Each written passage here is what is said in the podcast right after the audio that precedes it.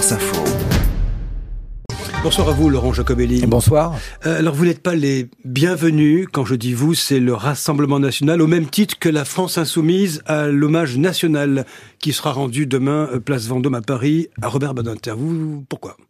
Alors écoutez, c'est pas à nous qu'il faut poser la question, mais c'est à la famille. C'est la famille qui a émis ce souhait que nous n'y allions pas.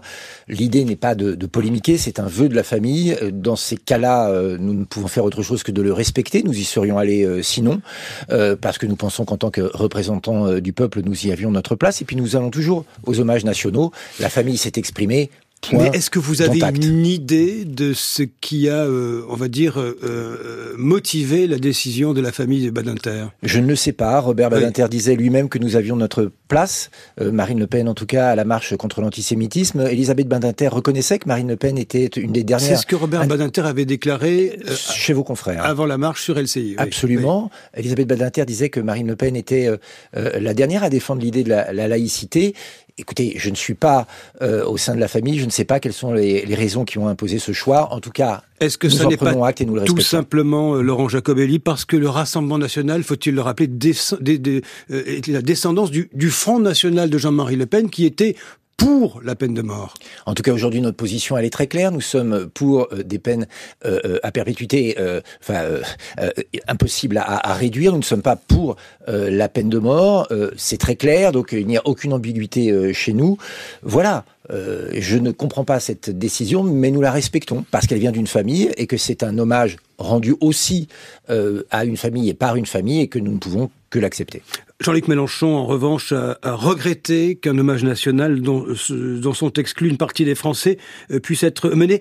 Il enverra deux députés de la France insoumise. Oui, mais ne me demandez pas d'expliquer les décisions de Jean-Luc Mélenchon. pourquoi est-ce que vous euh, n'enverrez pas, vous, de deux députés du Rassemblement national mais Parce que quand une famille euh, déplore un décès et qu'elle exprime des vœux, on ne peut pas faire autre chose si on le respecte, euh, le défunt, euh, de euh, correspondre aux vœux de la famille. Point. Je pense qu'après, il n'y a pas de sujet de polémique. Monsieur Mélenchon fait ce qu'il veut. L'histoire nous montre que, effectivement, ces décisions ne sont pas toujours sages. Pour bien comprendre, Laurent Jacobelli, est-ce que vous faites partie, oui ou non, aujourd'hui, quand je dis vous, c'est le Rassemblement national, de l'arc républicain? Mais les électeurs ont élu 88 députés du Rassemblement national. Nous sommes à l'Assemblée nationale. Nous votons certains textes avec le gouvernement. Nous nous opposons à certains textes du gouvernement. Je crois que nous sommes partie prenante intégrale euh, de notre République, et tant mieux, et que ceux qui définissent au gré euh, des euh, opinions du moment ou au gré euh, des projets de loi, ce qui est l'arc républicain, sont eux-mêmes à la fine limite de ce qu'est la République. Je vous pose la question parce que il y a vraisemblablement un changement de doctrine, puisqu'Emmanuel Macron a jugé vendredi tout à fait normal qu'il puisse y avoir des discussions avec vous à l'Assemblée nationale. Et c'est ce que dit aussi Gabriel Attal. Ce n'était pas la position de celle qui l'a précédée. Écoutez, ça change tous les jours. Voilà. Donc on imagine bien qu'il y a des textes de loi qui vont arriver. Ils se disent qu'ils auront peut peut-être besoin des voix des députés du Rassemblement national. Dans notre République, il y a un seul principe. Quand on est élu du peuple, que l'on soit euh, de droite, de gauche, euh, patriote ou euh, ce que vous voulez, on a le même pouvoir et les mêmes devoirs que les autres. C'est ça l'arc républicain. Mais vous vous en réjouissez de ce changement d'attitude à votre égard ou pas Mais c'est la moindre des choses. Je veux dire, nous sommes en République et ceux qui oseraient dire que des élus républicains ont moins de valeur que d'autres eux-mêmes se placeraient en dehors du champ de la République. Les responsables agricoles, Laurent Jacobelli, reçus euh, en ce moment même euh, à Matignon, il y a urgence, à vos yeux, à, on va dire, avancer sur les, les engagements qui ont été pris? Il y a urgence et il y a méfiance. Moi, je dis méfiance à, nos amis agriculteurs, et d'ailleurs, je crois qu'ils l'ont très bien compris, parce que les promesses de notre gouvernement n'engagent que ceux qui les écoutent.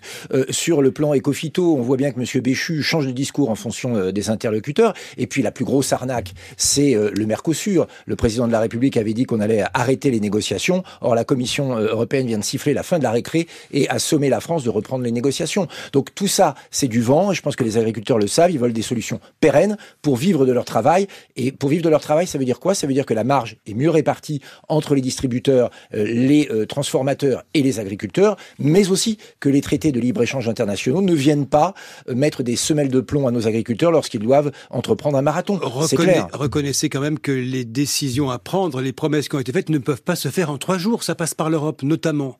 Oui, mais avoir promis euh, aux agriculteurs qu'on allait reculer sur le, faire reculer l'Europe sur le Mercosur, c'était mentir. Emmanuel Macron ne pouvait pas ne pas le savoir. Mais vous savez, il a déjà fait le coup. Il a fait le coup aux Français avec la loi immigration.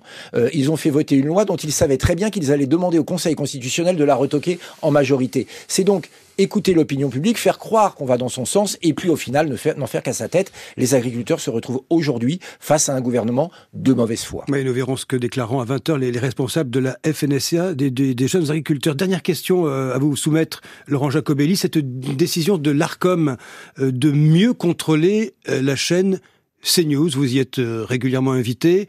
Décision rendue cet après-midi par le Conseil d'État qui avait été saisi par Reporters sans frontières. L'idée euh, c'est de non seulement de veiller à l'équilibre des temps de parole des représentants politiques, mais également euh, des animateurs, des chroniqueurs et des invités. Est-ce que pour vous, c'est une, une, une décision euh, qui vous semble raisonnable? Mais écoutez, c'est à vous que je pose la question. Est-ce que vous êtes de droite? Est-ce que vous êtes de gauche? Je ne le sais pas et je ne veux pas le savoir. C'est-à-dire que les journalistes, les animateurs demain vont être classifiés, mais ils vont être attachés à quel parti politique et selon quel discours Qui va décider que ce que dit un animateur ou un journaliste est politiquement engagé ou est une, simplement une question? Enfin, c'est très grave. À ce moment-là, on reproche quoi à CNews De ne pas euh, d'être trop marqué peut-être, de ne pas lire les éléments de langage du gouvernement. En tout cas, moi, je vais dans tous les médias. Je suis ravi aujourd'hui d'être dans le service public, mais à ce moment-là, il faudra demander des comptes à tout le monde et à tous les journalistes et tous les animateurs.